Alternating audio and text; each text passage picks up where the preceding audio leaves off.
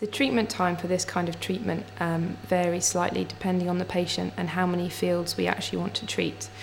Um, the overall appointment time is usually about 10 minutes, and that's getting the patient into the room, set up on the bed, and then delivering the treatment. The actual treatment itself, the time the machine's switched on for, is usually only a matter of minutes, it's not very long at all. We bring the patient into the treatment room and we ask them to remove all of their top items of clothing so we can get to the little tattoo marks that we've put on previously.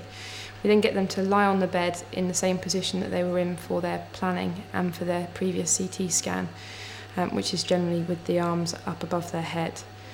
We then line the little tattoo marks up to make sure they're in exactly the same position as they've been in previously and do a series of movements predetermined movements that have been decided from the CT and the planning beforehand. Then we check all the angles of the, the treatment um, by taking the machine round to those preset angles, checking FSDs, making sure that, that everything's in the right place. Once we're happy that everything's correct, we tell the patient that we're leaving the room and going to start the treatment. We then leave the room, shutting the gate behind us, and begin. We're on the right post oblique. When the machine's turned on, the patient doesn't feel anything. They don't see anything, they don't smell anything. The only thing they notice is they'll be able to hear the machine buzzing in the background when it's actually operating.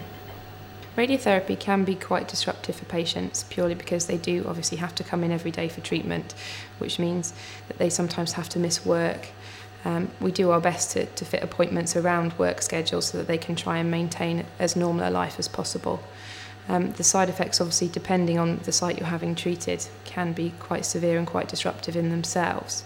These tend to occur in the, the later weeks of the treatment and they carry on getting worse for approximately probably 10 days after the treatment finishes, and then it'll take a couple of months for the side effects to settle down afterwards.